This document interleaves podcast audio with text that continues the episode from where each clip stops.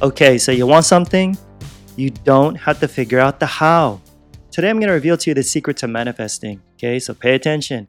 And this is based on the teachings of Neville Goddard. All right, it's like this. Let's say you have a problem. It could be any problem, doesn't matter.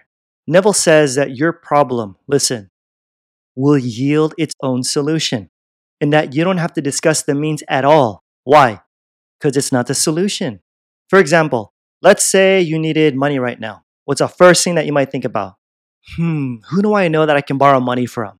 Or what job can I take, even if I don't like it? Or I wish I knew the right people, etc. But those aren't the solution. The solution is what? Having the money you need. That's it.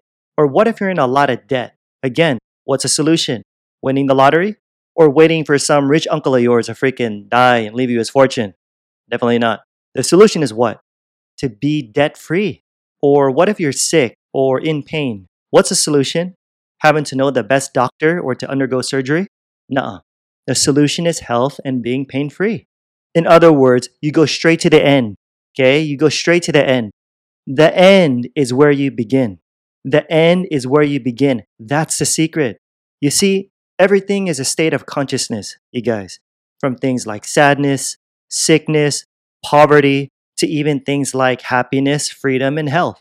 And whatever state you're in, what you naturally feel, that's what manifests. Simple as that.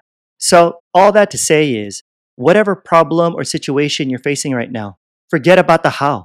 Just go where? Go to the end. Ask yourself, what would it be like if it were true that I'm now the person I want to be, that I now have whatever it is I want to have? And then imagine it. But don't just see it, feel it. Feel what it would be like to have your bills paid. Feel what it would be like to be wealthy, to be a baller. You know what I'm saying? Feel what it would be like to be completely healthy and loved and so on, believing that it's creating your reality. You don't got to know the right people. You don't got to have the best education or be born into the right family. None of that. All you got to do is dare to assume. Dare to assume that what you want, the solution, is already yours. It's already yours. And persist in it. But Josh, what about action steps?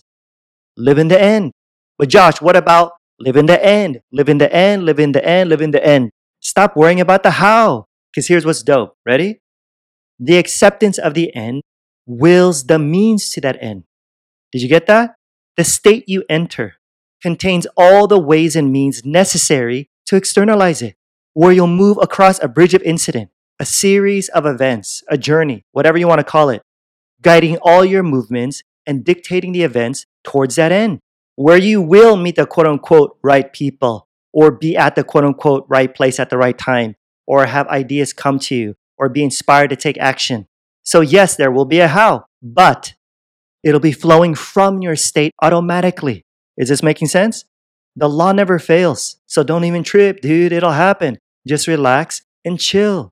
As Neville says, for an assumption, though false, if persisted in, will harden into fact, because you get what you believe. Yeah.